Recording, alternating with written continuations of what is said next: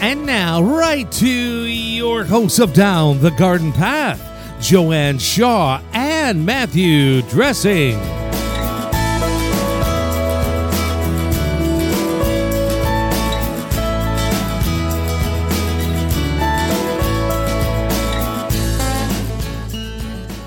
Welcome to Down the Garden Path, where we discuss down to earth tips and advice while doing our best to help you seasonally manage your garden and landscape. Hello there, everyone. I'm Joanne Shaw, owner of Down to Earth Landscape Design. And with me is my co host and co author, Matthew Dressing. Hello there, Matt. Hello, Joanne, and good evening, everyone. Thank you for joining us. I am Matthew Dressing, owner of Natural Affinity Garden Design. As landscape designers and gardeners, we believe it's important and possible to have great gardens, which are sustainable and low maintenance, and we want to help you make it happen. That's right. And I am wearing a sweater tonight because it is finally cooler. Like even yesterday, people kept saying it's going to be cool, it's going to be cool, but I still found it quite warm. Um, so yay! So it's our you know first Monday in September. We are uh, dealing with some cooler temperatures, uh, gray skies here in uh, the GTA. It never really rained. Rain did it? Did it rain No. in Oshawa? No. Nope. No rain here, just kind of threatened it and cooled everything yeah, off. all day. Yeah, yeah, it's funny all day. So, um, cooler weather brings and fall and people getting back out into their garden um, always brings up questions about lawns, right, Matt? So, everyone, what condition is your lawn in this summer right now? Um, what do you want it to be? do you use a lawn alternative in your lawn? We would love to hear from you at down the garden path podcast at hotmail.com. That's right. Yeah, we always get lots of lawn questions Mhm. um, all around now. What can I do? Summer's Mhm. over. It's getting cooler. There's rain. I know. Uh, so yeah, so we'll talk about that. I think tonight. That's right. um, and I was just I was just thinking that, that I was joking with Gary that um you're the lawn specialist. Um, but you don't own a lawn. Yeah, really, right? but that's okay. You still know what to do. And you and that's what we that's why we need you to tell us what to do. What to do. yes, I don't own a lawn. I have lots of family members. I advise. And I get to That's see right. what So they you can do. come over and take care of mine anytime. Yes, and lots of people always write me and say, "Oh, I did what you said, and oh, it looks so Mhm. great." So, yes, Yes, so he knows I what he's talking it. about, people. He knows Yeah. what he's talking about. So, and we often, you know, this is the time of year. I mean, throughout the whole show, I mean, we we there we do have our lawn lawn lovers or lawn loving gardeners, right? Um, but it's been, and I want to talk a bit more about that as we go on too, as far as lawn alternatives, because there is still starting to be um as much as there's lawn lovers, there are some lawn haters, right? And uh, when you still th- think but you posted something recently, right? You're that post about what's wrong with the birds and the, the insects and stuff. What's going wrong? What's what's what are we doing wrong? And you said your lawn, Yeah, you know. So yes, we will get to that. But let's start off positive, right? Should we start the show positively? yes, exactly, exactly. So, what state is your lawn in after this crazy summer we've had? Uh, you know, it was cooler, a little bit more moist in the beginning, and then we very quickly jumped up to 30 plus degrees with the humidex. Mhm. and we recently had a little bit of rain, uh, but we haven't had any of the weekly, more sustaining, watering rains uh, until just the other week. Uh, so we were going, I think we had hit like five and a half to six weeks of drought Mhm. there. And look at the news too. Everyone around the world has had weird uh, rain. I think Pakistan is underwater. Mhm. Meanwhile, China's rivers are all drying up. Uh, so it's been a mixed bag for everybody. I know um, the lawns that I have had uh, that I've been looking after this summer, uh, they're pretty green. A lot of my clients have irrigation systems. Uh, so we're setting them up to be running once a week.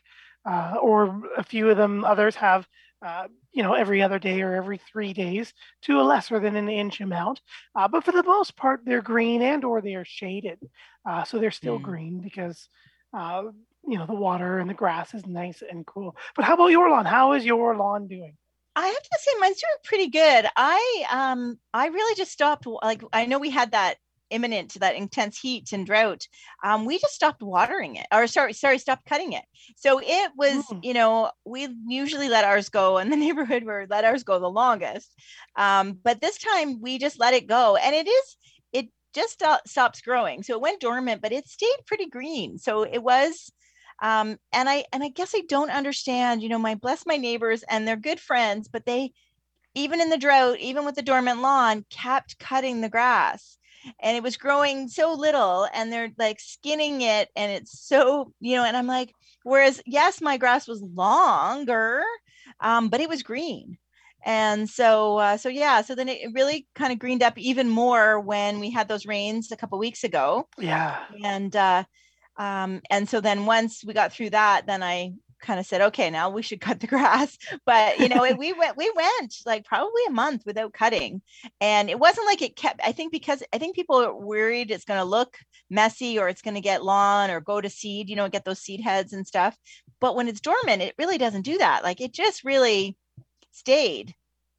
Yeah, but long it's and cool, you know, green.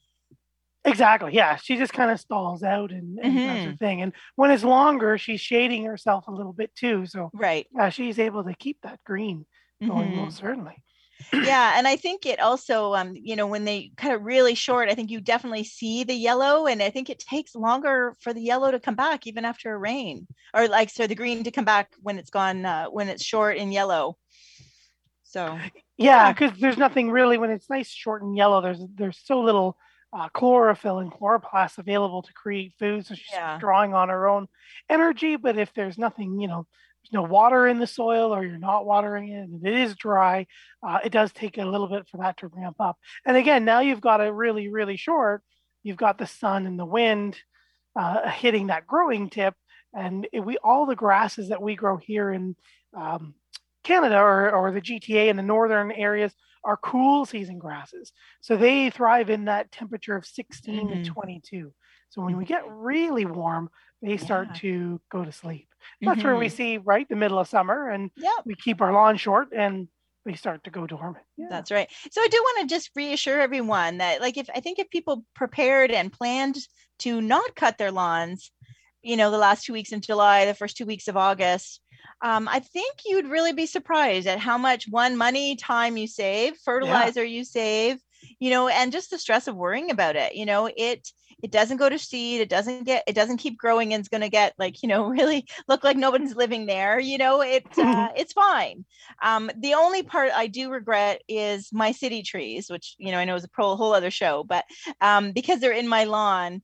Um, and I wasn't watering the lawn so uh, so I do want to highlight that we weren't cutting nor were we watering. So uh, and it stayed green, um, but I think the city trees did suffer. So um, when I came back from holidays uh, last week, that you know definitely a lot of early leaf drop and and things like that, which we talked about uh, on last week's show. So that is the one thing I will um, I should have been doing the tree bags for the trees. Um, but yeah, so I do want to you know talk to people and just have everybody because that is the downside of salons is how many how much resources we give to it without much benefit back right? No insect need like it doesn't feed anybody it doesn't right. you know um, there's no insects that need grass. There's no shelter that's available right. or, yeah and like you said feeding pollen or nectar resources mm-hmm. there's nothing that we can eat from it as as mm-hmm. people ourselves um, so you know as we get into areas or times when you know food is short uh, or you know there's the shipping crisis with all that's been going on we could be using that space in other ways to mm-hmm. to support all those insects much like that post i said you know ever wonder where the birds and butterflies are? And then there's a big picture of just a perfectly mowed lawn, and there's just nothing there for them. Mm-hmm. So, and that's where we see things like Japanese beetles and June beetles and things uh, are becoming more uh, prevalent in spaces because they have access to that lawn and there are no predators and they eat the other things that the other bugs aren't going to eat. They're going to eat the foliage themselves. So, yeah. So the lawn and that's where we're going to go into our lawn alternatives is we can still have that big beautiful green space. We can have it green all year with our maintenance of our lawn itself. If you're a, a, lawn purist, we've got some tips for you. If you're looking for some alternatives, maybe you go away, or maybe you do want to support a little bit more biodiversity, that's where some of our lawn uh, alternatives are going to come into play.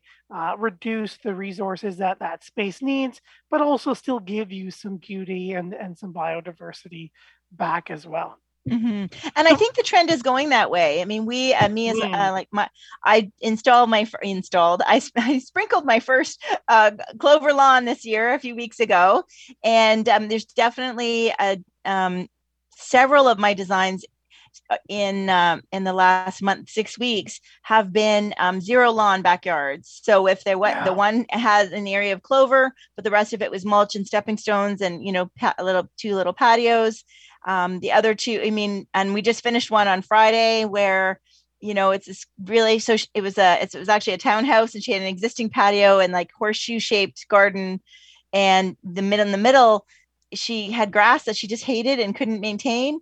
Um, so we made that, you know, another patio with some stepping stones and and uh, pea gravel, and now she's got like an you know another outdoor room and no grass to take care of. And so not only are we getting the trend of something other than lawn like clover micro clover i want to talk about those options but also i think people are looking at their lawns on okay how can especially with the smaller homes and not great access for lawn mowing yeah. um storage you know not not everybody has like room in the garage for a lawnmower or room in the sh- like or sh- room for a shed. So i think those are some other lifestyle issues that you know, lawns are becoming a lot more work than they're really worth. So people are looking to designers like design professionals uh, for solutions other than a lawn. Agreed. Agreed. Mm-hmm. I'm seeing the same thing in yeah. a lot of my designs and consultations as well. Is people are looking for alternatives and better how to make more and get more out of their limited space mm-hmm. uh, because they're at home. Yeah. Yeah. Yeah. So before we dive into our lawn uh, discussion on maintaining your lawn in the coming months, as well as some lawn alternatives. I do see we have some questions um, that have come in. We do. Bob wrote fairly quickly off the top. Hi, Joanne and Matt. Uh, Joanne, that is so funny about Matt's quote lawn. uh, does Matt talk to uh, lawn maintenance folks who take care of his lawn where he lives? That's funny. And yeah, my neighbor actually does. Really? yeah, he, he looks after, he has all that sort of stuff. And so I look over uh, my balcony and I can see, oh, yeah, there's the creeping Charlie. Oh, a little bit more dandelion this year. And I get to watch him and we chat and everything. So it is, oh, it's so pretty funny, funny Bob. Next, we have Ken, who's written in Hi, Matt and Joe. Oh. Should we sharpen our mower blades every year? Yeah, Good Ken, question. that is an mm-hmm. excellent question. And yes, you should. Um, whether you want to do it at the very beginning, I know of some people who choose to have it sharpened uh, and their lawnmower serviced right before. Um, you know, they put it away for the year. It's sharp. Uh, they oil the blade um, and make sure that it's all ready in, this, in sleep. If you start going through the year and if you ever noticed where you mow your lawn and suddenly there like there's enough watering things are good it, maybe it's even spring but there's like this brown haze over the top and it just kind of looks like it's on the tips that's the sign of an unsharpened mower blade oh. so your oh. blade is no longer literally just cutting just right through like a knife through butter it's actually starting to rip the tips of the blades off. So what you're getting is a rip through the grass, and that brown haze is that jagged, unhealing uh, tip of the grass. So you, if you cut and you start to see that you get this little bit of haze, or you start to see that you know, even if you just look at one or two spots, you know, you can see where the rips are occurring versus a nice clean cut. That's your time to go and and give a good uh, blade sharpen. You could also buy a second blade uh, as well. Keep one sharpened and keep one unsharpened and keep rotating them out. My number one tip, though, for anyone who is using a mower, um, if you ever, ever, ever need to flip the deck, if you've got like a 20 inch standard, you know, walk behind mower uh, or gas powered anything, if you ever need to look at those blades and those decks, make sure you pull your spark plug out of your mower first because you can cause it to uh, short or jolt, and I have seen those blades make a half turn when someone flips it over and they just jostle it enough, or there's just enough charge left in there, and and I don't want you to see to lose you lose anything from you, lose any fingers or or cut your hand or anything like that. So safety tip: always unplug that uh, spark plug from your gas powered mower. Excellent, excellent. I'm also curious how many people have switched to uh, the new electric mowers, yes. or the battery battery battery mowers. We we've kind of gone slowly. We're transitioning to all the Ryobi um, devices. So uh, so yeah, so we can yeah, the actually add that on to the end of the show, or anybody who's comments about those. Uh, we really ah. like them. Yeah, we don't like it when the last person to mow forgets to plug it back in, but you know. yes you don't have two batteries on the yeah. Yeah on the no we, we do yeah. yeah. um and carl has um oh carl has written in. Good question. Um yes i we did have what we both were talking about that before the show. We had a nice weekend holiday. Thank you. What about those fake lawns that you see advertised? I'm not sure if they are astroturf or something else like that. Do you know much about them I'm retired, and that option seems like a really good one so that I do not need to cut the lawn or water it. Thank you very much. Um, so we have done a show, right? We did do a show um, with Durham Artificial Turf. Thank you, Durham yep. Artificial Turf. All about artificial turf, uh, Carl. Um, lots of different opinions there. Yeah, but it is something definitely that you can end up doing. Um, some people love it. Um, I think on the show I mentioned when I was in downtown Vancouver, a lot of the condo buildings uh, just they've replaced all that lawn with artificial turf uh, that they just go out and power wash, and uh, it looks great, and they leave it. So. Mm-hmm. Yeah, definitely. Yeah, I think the one thing to, to keep in mind, Carl, is um, it's it's cost prohibitive. Like it's not um, it's the same price as uh, putting in a patio, really. Mm, um, yeah. So that's something to to think about that you could do. You know, make a, a larger patio and a larger garden area, and then not need um, need uh, grass. So the the work of doing it, the materials to do it properly. So it's not you know astroturf that you know you buy at Home Depot. It is you know there's a lot of important steps there as far as drainage. You know excavating, adding different levels of granular. Um, stone and leveling it and then there's lots of hardware that kind of secures it to the perimeter mm-hmm. of the yard so it's it's you know it's it's it's it's a process and and with it comes a price tag. Um so yeah so definitely um and i can see both sides of you know some people say it's super not environmentally friendly because it gets hot and it doesn't what do you do with it you know in 20 or 30 years? Um, Durham uh, Artificial Turf said, you know, a lot of it is um, recycled and reused for, you know, whether it's dog shelters, like anything that's, you know, uh, disposed of isn't, well, most of it, we hope. I'm sure some of it sneaks into the, the landmine, landmines, landfill, Line. but they really do try to um, reuse it um, or recycle it. So, um, so yeah, so that whole, is it better, you know, a better resource? than all the work and money and fertilizer and water that we put on like it's yeah. tough right it's a tough it's a tough call because regular grass is does require so much work so and resources the water the fertilizer exactly yeah, mm-hmm. yeah. so it's kind of yeah it's looking at you know which way which resources are you going to use that's right um, so we'll put we'll put um our show when we put the link to the i was going to say yes to that previous show in the show notes carl so you can go back and listen to that episode all dedicated to artificial turf. So thank That's you. Right. Thank you for that question.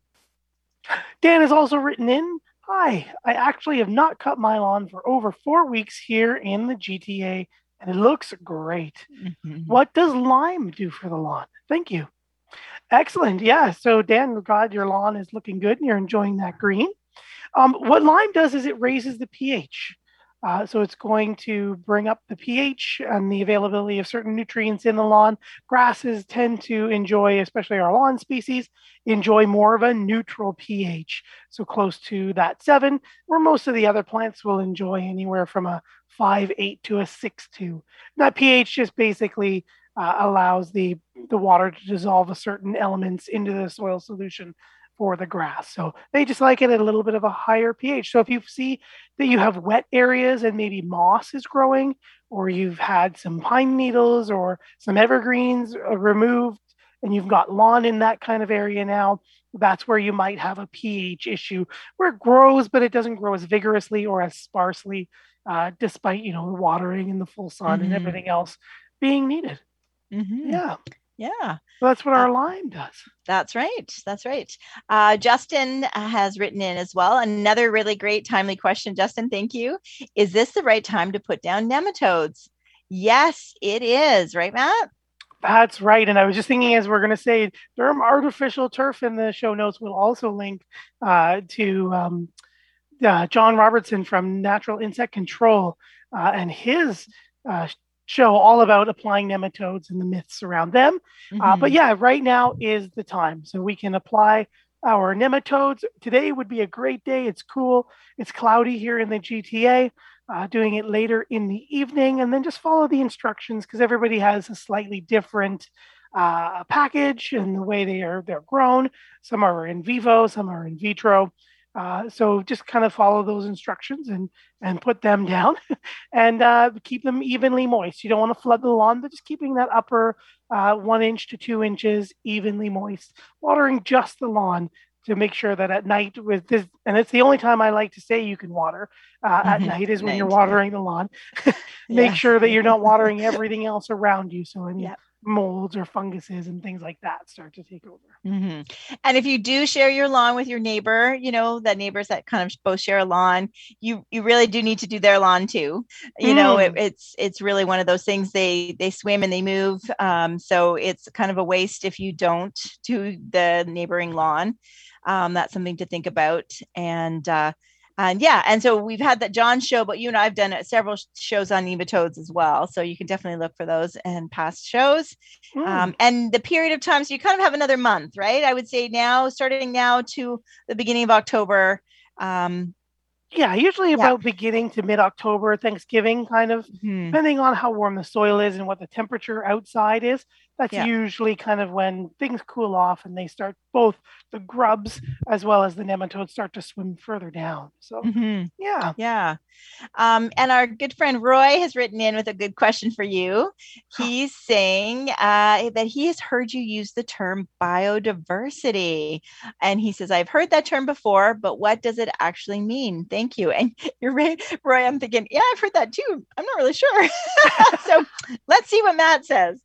So biodiversity is the act of having lots of different species, whether they're plants, insect, birds, uh, funguses, all sorts of things Okay. in one space. So if we think about the lawn, we look at our, our typical lawn, what is there?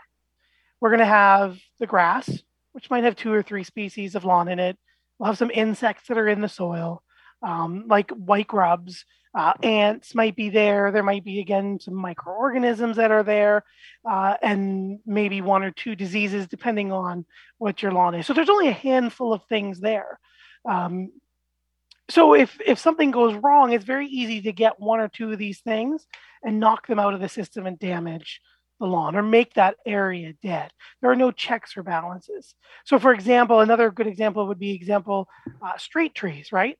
When we see the street is Mhm. lined with one row of trees, there's no Mhm. biodiversity there. The tree Right. is just a monoculture of, say, Mhm. Norway maples. So if something comes in and kills the Norway maples or damages Ash the trees. ecosystem, like the ash trees, that was exactly yes. Thank you Yeah.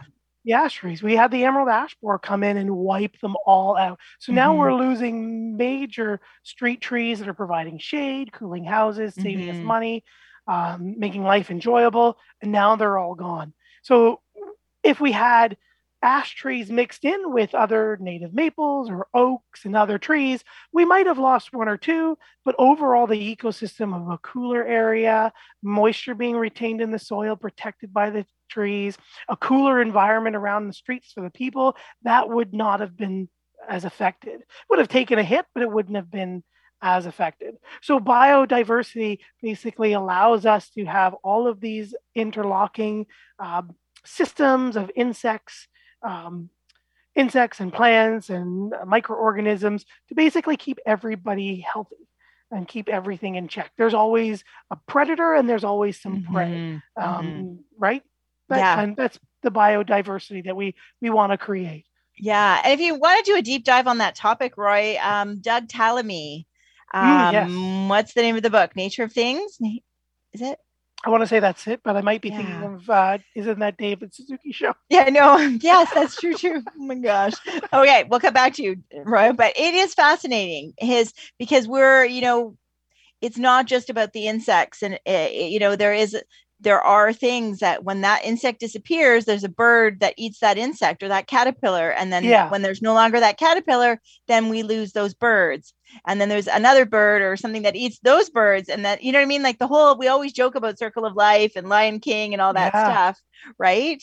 Um, but it's true, and That's what It's- yeah and so that's it's at these mi- minuscule little levels and um you know i always kind of talk about i've mentioned it before in the show that i can remember you know as a little kid going at driving home at night with to my grandparents house in niagara region and like the my dad like having to put the wipers on for all the bugs and and all those bugs in the windshield at, at night and i don't remember doing that for my kids at all for bugs.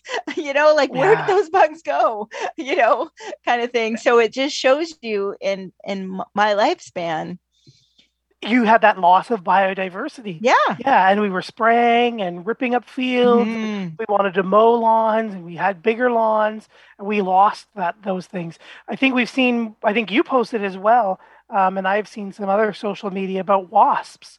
We hate wasps, but um, and hornets as they come and bug us, especially in the fall. But um, you know they are actually great predators of other insects, uh, aphids and small caterpillars and all sorts of things. They help. Uh, they are one of our checks and balances for us. So when Mhm. we start to lose things, uh, we lose that underlying support that keeps us all going and happy Mhm. and healthy. That's right. Yeah. And so, so to keep going, Roy, with your question, um, it is um, uh, Doug Tallamy, uh, New York Times bestseller, Nature's Best Hope, a new approach to conserve conservation that starts in your yard. So, uh, really good book. I heard him speak. He spoke at Landscape. Remember, we heard him speak several um, our pre-COVID landscape landscape designer conference.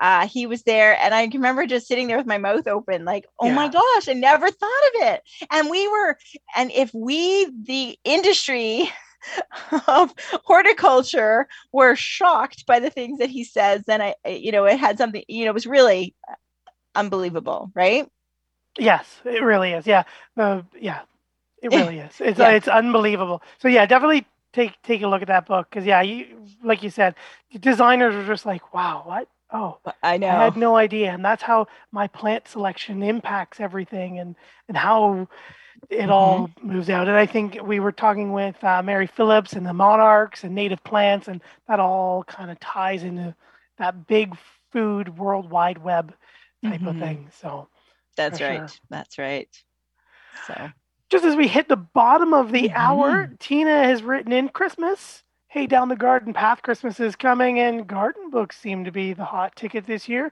Yes, they did too.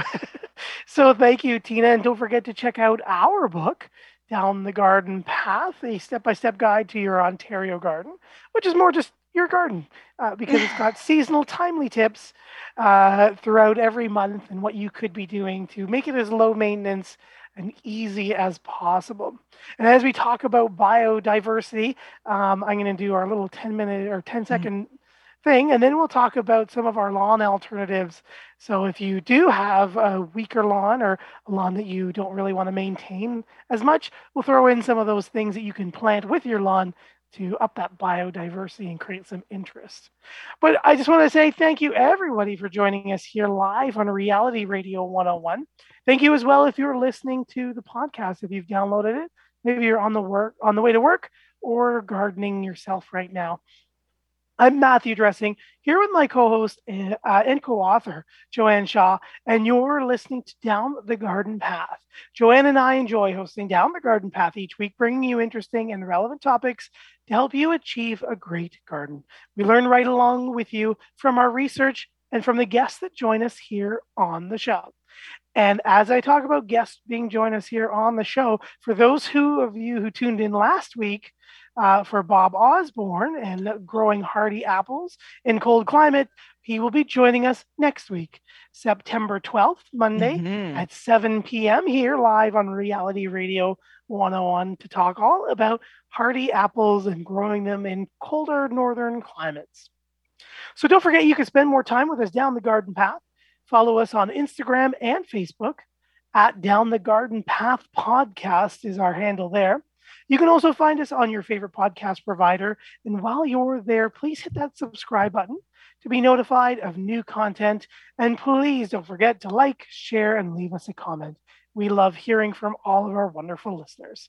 You can always write us directly at any time of uh, day or week at Down the Garden Path Podcast at hotmail.com. Don't forget, you can find Joanne online at www.down the number two earth.ca. And you can find myself at www.naturalaffinity.ca. So, we talked about lawns and biodiversities and how it doesn't really support the bees, the butterflies, those other beneficial mm-hmm. insects.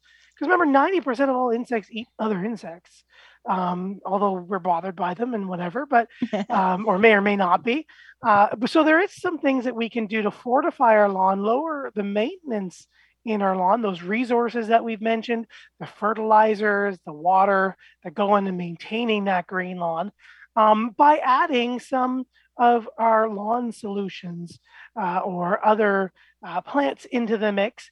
Joanne, you had mentioned, um, you know, there's the white clover. I think mm-hmm. that's probably one of the most popular ones out there. It's just a straight white clover or a micro clover. Mm-hmm. And the idea is that it's a perennial clover that is low growing, that slowly will creep in and amongst your grass uh, and add some nice biodiversity. It stays green. It doesn't go dormant like your lawn does in the summer. So it's not necessarily cool season. And then you also get the benefit of that biodiversity support in the spring when they throw up nice, and I mean, I'm sure we've all seen them, those nice little white globular flower heads that are one of the first things that are out there uh, in this beginning of the season to feed those waking native bees, the bumblebees, the masons, the leaf cutters, uh, and things like that that are coming out and looking for some food to wake up.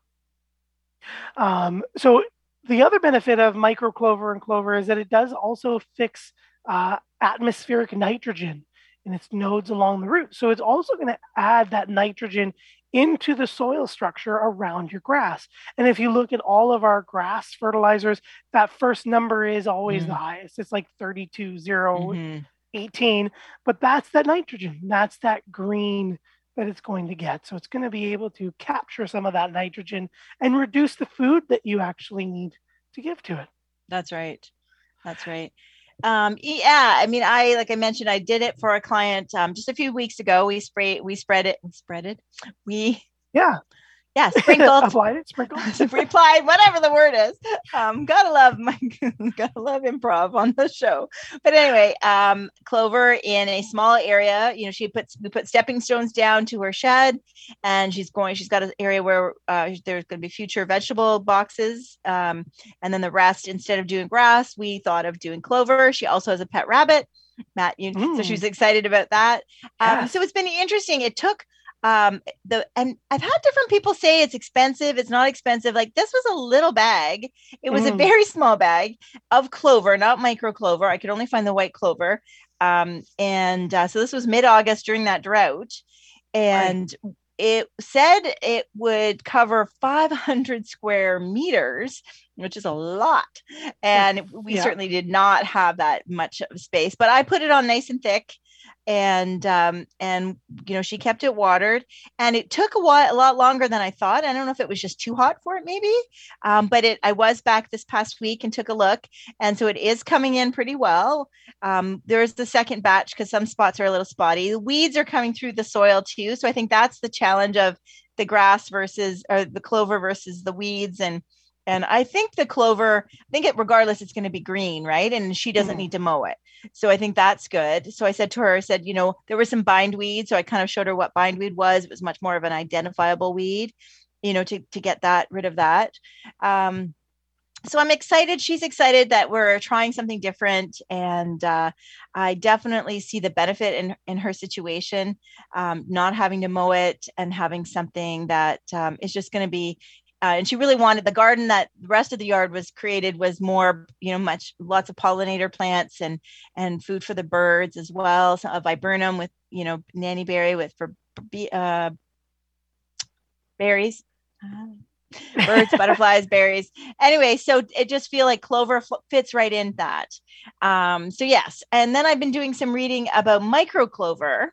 Mm. Um, and and another reading with their clover that um, there's some annual grasses that you can mix annual um, lawn with the, the the clover seeds, and then the annuals don't come back, but it helps to get the clover established. So that looked interesting. But finding that annual grass seed in the middle of August was not an easy task.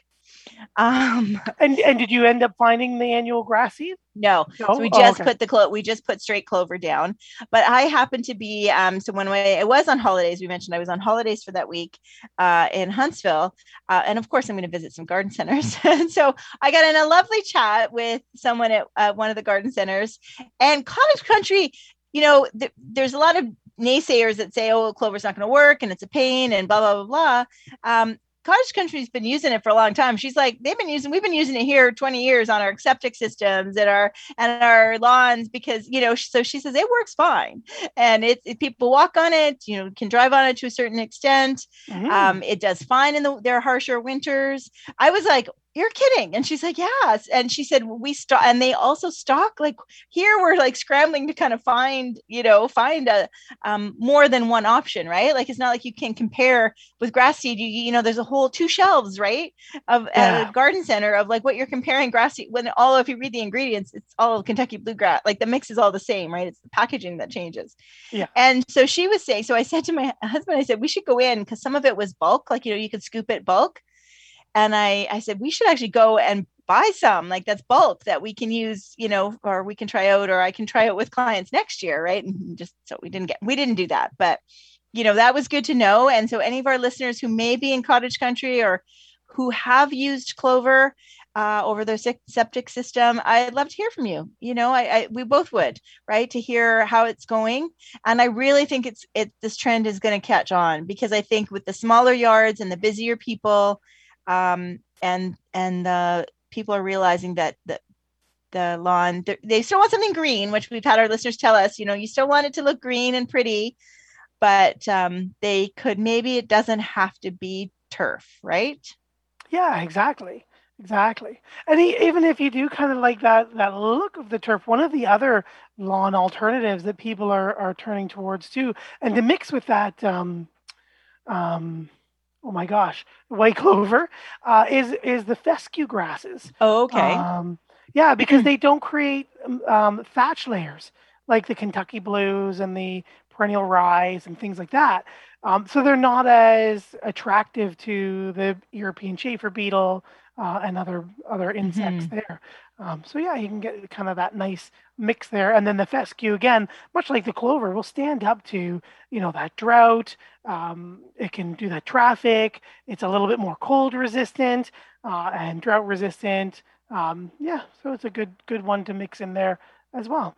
Mm-hmm. No, no yeah. flower, but yeah, that's right. And I do want to shout out to um, West Coast Seeds, who we've been trying to get onto the show. Mm-hmm, um, mm-hmm. So they definitely sell a mix. And actually, if you look at their um, reviews, several people put in like time lapse videos or pictures of their progress. So so nothing's better than that, right? To seeing what yeah. people have put and how they've done it and how it's turned out um, so yeah so I, I to have anybody who's interested in and maybe carl that's you maybe your option instead of a lawn instead of artificial turf is to do something like clover that you might only have to mow twice a year or twice a season. So um, take a look at west coast seeds who are canadian based on the west coast. That's right. And they do have a lawn solutions section as well uh, on their website. So you can see some of the micro clovers um, and some fescues and some other blends that they have engineered that includes things like yarrows and, and other stuff as well uh, mm-hmm. that you can that you can uh, apply and, and purchase that way as well. Mm-hmm. Yeah, I think I think also the thought that it it doesn't we wouldn't get um oh my gosh beetles, Japanese beetles, and the yeah, European, yeah. Uh, you know what I mean? Like that's a whole other incentive. Like let alone, never mind the water, the time, the fertilizer, and the cutting. Now you're, you have got a lawn that's not attracting uh, insect, like that kind of insect, that kind of predator. So um, or nuisance. So yeah, it's another thing to think about for sure. And there's like many, and man, I think I think we should do a, a, show where we do a deeper dive. But there's many ways that you can do it. You know, you can sprinkle the seed right on your existing lawn and have that take over. Um, you know, there's lots of ways. The one thing the lady from the in, in cottage country said was. Um, you have to be like there's no turning back like once you've done it once you've turned it your your lawn into clover the clover's there. Like you're not gonna, oh no, I changed my mind. You know, let's put some grass seed next year. No, you're not gonna get rid of the clover. So she said, you know, it is a commitment. Um, so that's something to note because I don't want anybody to test something out and then change their decide they don't like it. Wait a minute, blame, blame me. So, Redo the whole lawn. That's right. So for those that are growing a regular lawn, Matt, this time of year, September, cooler temperatures, what should uh, you know, just a briefly, what should people be doing now? Yeah. Um, so uh, I think it was Justin who wrote in earlier. Now is the time for doing nematodes.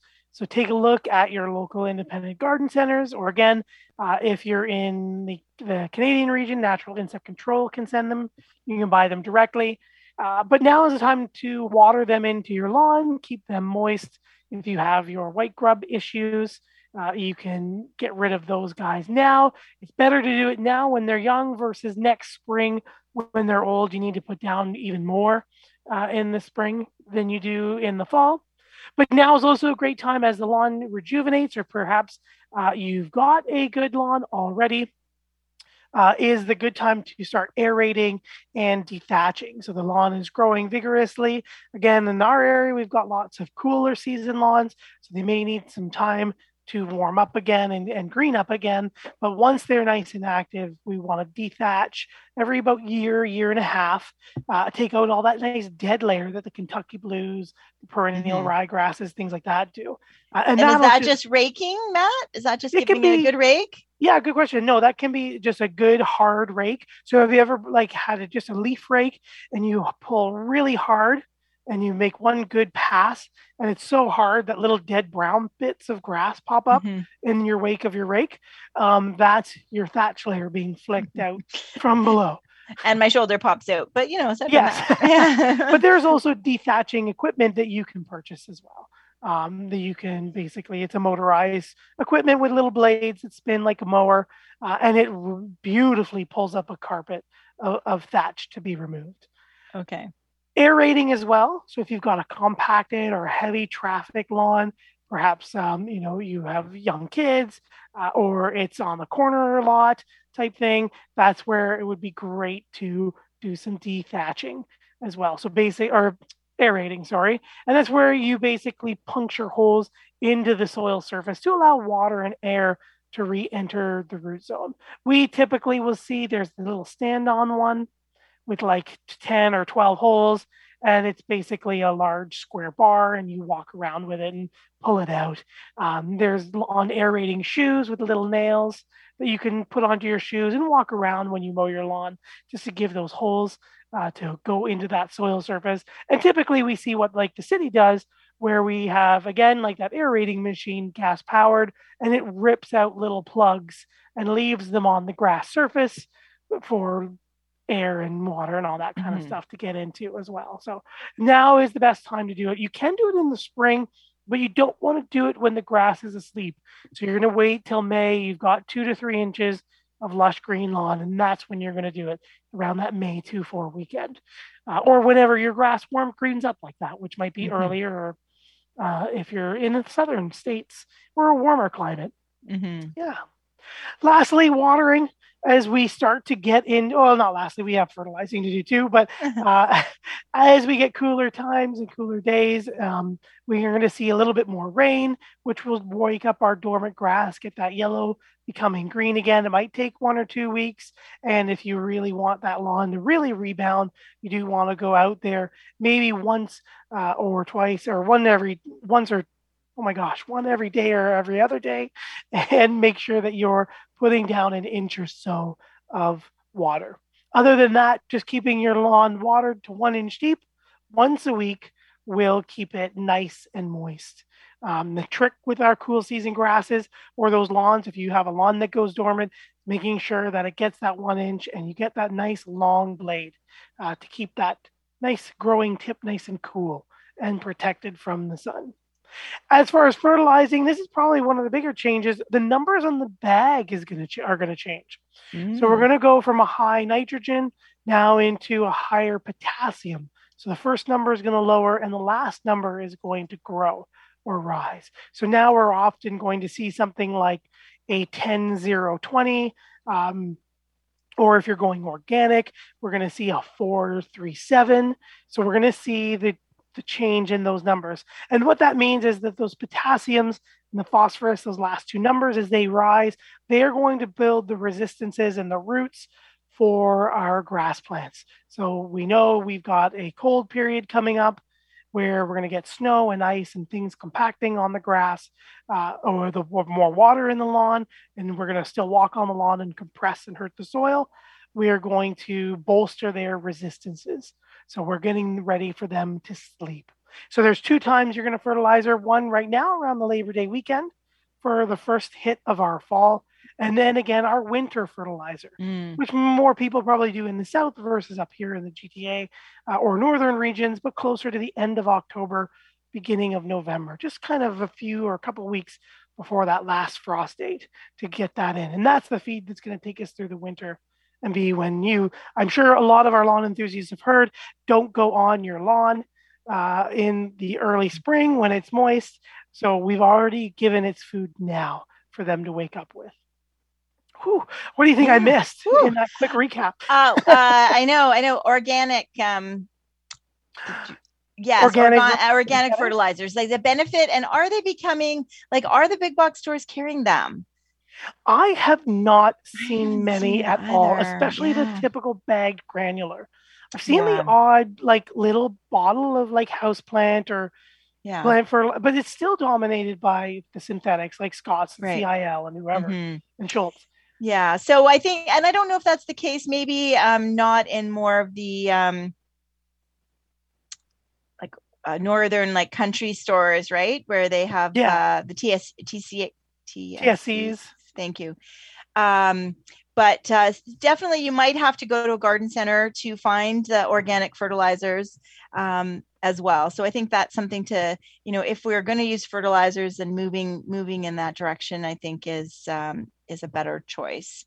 Um, although, uh, you know, they tend to be slower released and um, better overall for our water tables and and uh, the runoff that's in, in invariably going to happen, right? Yeah, exactly. Well, when it's like with those high phosphorus fertilizers and you get that all that phosphorus and those nitrogens and the other chemicals leaching into the water, and you get that big algal bloom in the lake nearby, and that's your runoff and all those fertilizers affecting things. So yeah, again, and going back to biodiversity, when we use an organic fertilizer, we're providing the components, the fertilizer as food for the microorganisms in the soil. So the soil needs to moisten the fertilizer prill or pellet, and then the soil itself starts to eat it and break it down. And it releases humic substances, which helps the soil structure and the different plates and pieces of the soil and organic matter stick and fluff up a bit. But then it also gives a more sustained, longer release to the plant itself. I often equ- equate it to us going to McDonald's or staying at home and having like a nice chicken Caesar salad or something. Mm-hmm. Um, right? The salad yeah, and the like chicken a, is longer yeah, feeding. We've had arborists say that too, right? That yeah. Big Mac versus, you know, versus uh, you know, home cooked meal. Yes, so. exactly, exactly. Mm. Yeah. You have a chocolate bar or some fruit. Yeah. There you go. so those are our lawn fertilizers. So Karen also wrote in Joanne in that. Please remind your listeners that even though it is cooler climate out, your lawn still needs water. Maybe not as much, but it does need water. And very excellent um, mm-hmm. point, Karen. Yes, about your lawn, but also about your garden in cooler temperatures. Um, it doesn't heat up. The, the plants are cooler. They don't need to use as much water unless it's very windy. They will pull up lots of extra water, but the water evaporates and is utilized much slower by your lawn, but also by your other surrounding um, trees and shrubs and things. So as it cools, um, you know, the sun and the heat might not be doing it, but it slowly turns into the wind doing it. So just make sure that you are keeping an eye on your perennials and your lawn indeed and we often say the same thing with our evergreens newly planted mm. evergreens they always have their foliage out if we don't water them going into the cooler months they will dry out in the wind and they will go to sleep dry and that's where we see that wind burn and the same thing can happen uh, when our lawn and our other perennials just slowly dry out they they might be going dormant the tree loses all of its leaves but those roots are still active and still need to draw on water for their biological processes. Water is the key um, to everything. That's where we transport food and nutrients and enzymes and hormones and all that sort of stuff. So, yeah, you can imagine when we're dehydrated, what happens to them. Yeah. yeah, definitely, definitely. So, uh, so yeah, so I think still watering, and um, yeah, it's a good point.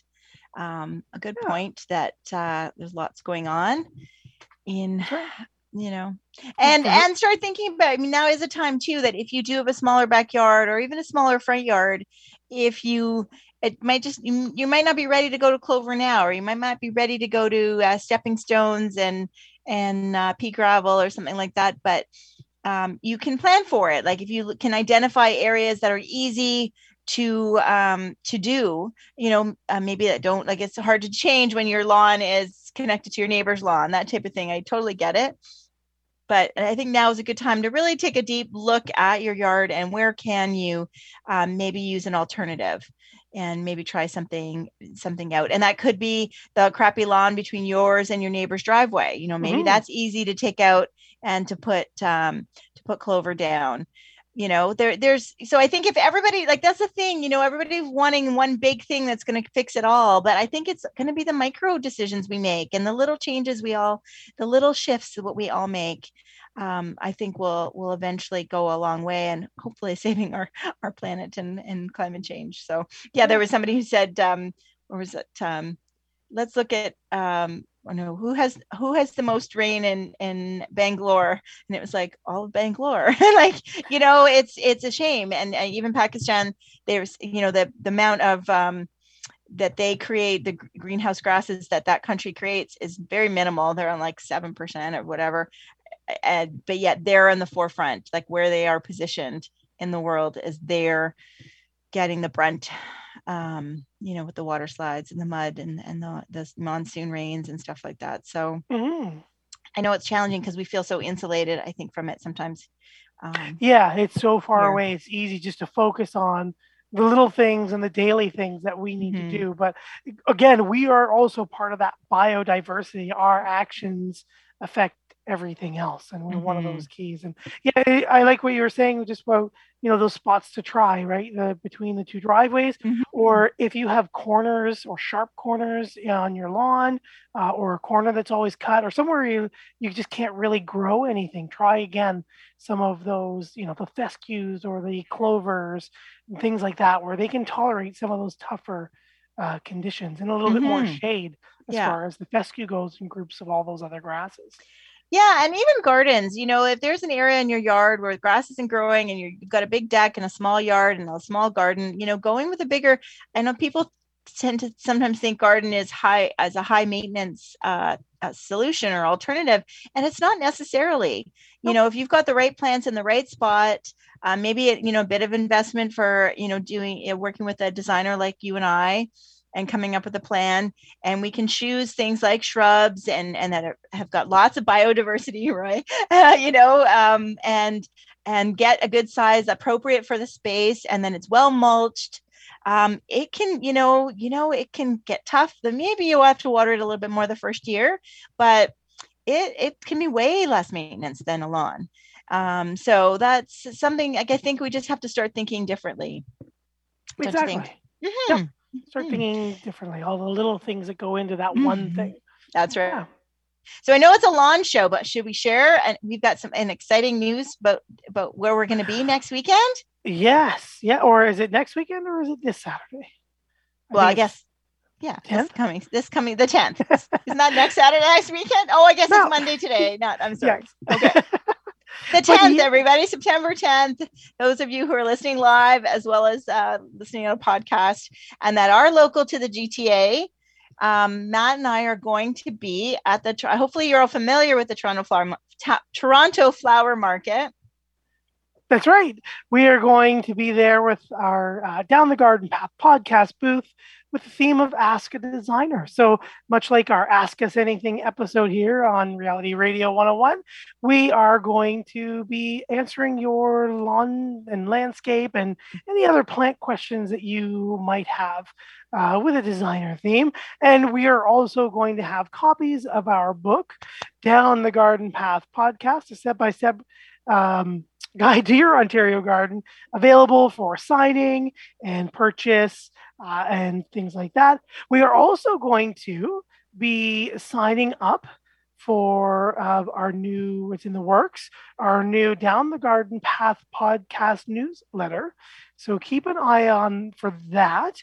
Um, we are going to set that up so you can get timely tips and some, you know, behind the scenes information, deals and discounts and things like that. A little bit more access to Joanne and I through our newsletter. So there, if you're there, um, you know, come and uh, buy a book or sign up for the mm-hmm. newsletter. Be one of the first, and we're going to have a little uh, gift basket giveaway type thing there. So mm-hmm. we would mm-hmm. love to see as many of you uh, and uh, put some names to faces or just mm-hmm. stop and That's say right. hi.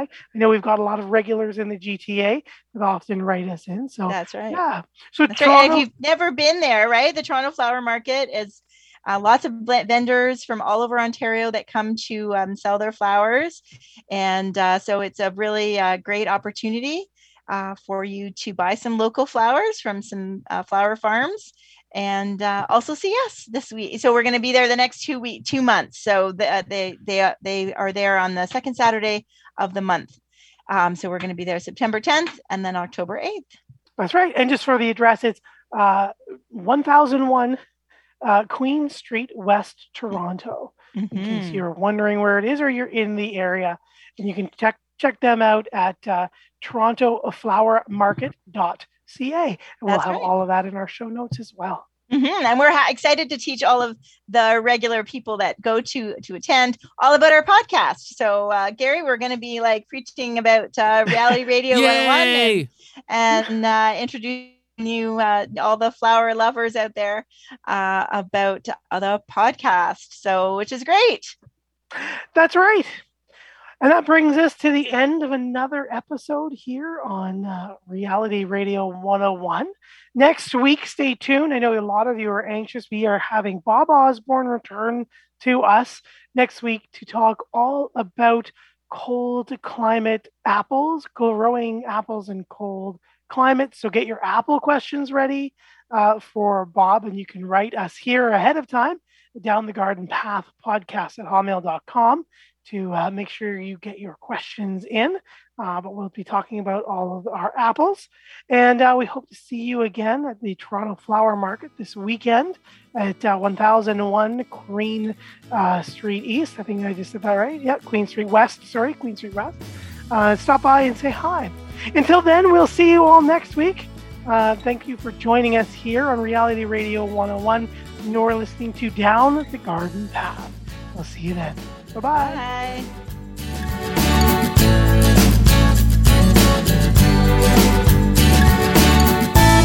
Thank you for listening to Down the Garden Path with your hosts Joanne Shaw and Matthew Dressing right here on Reality Radio 101.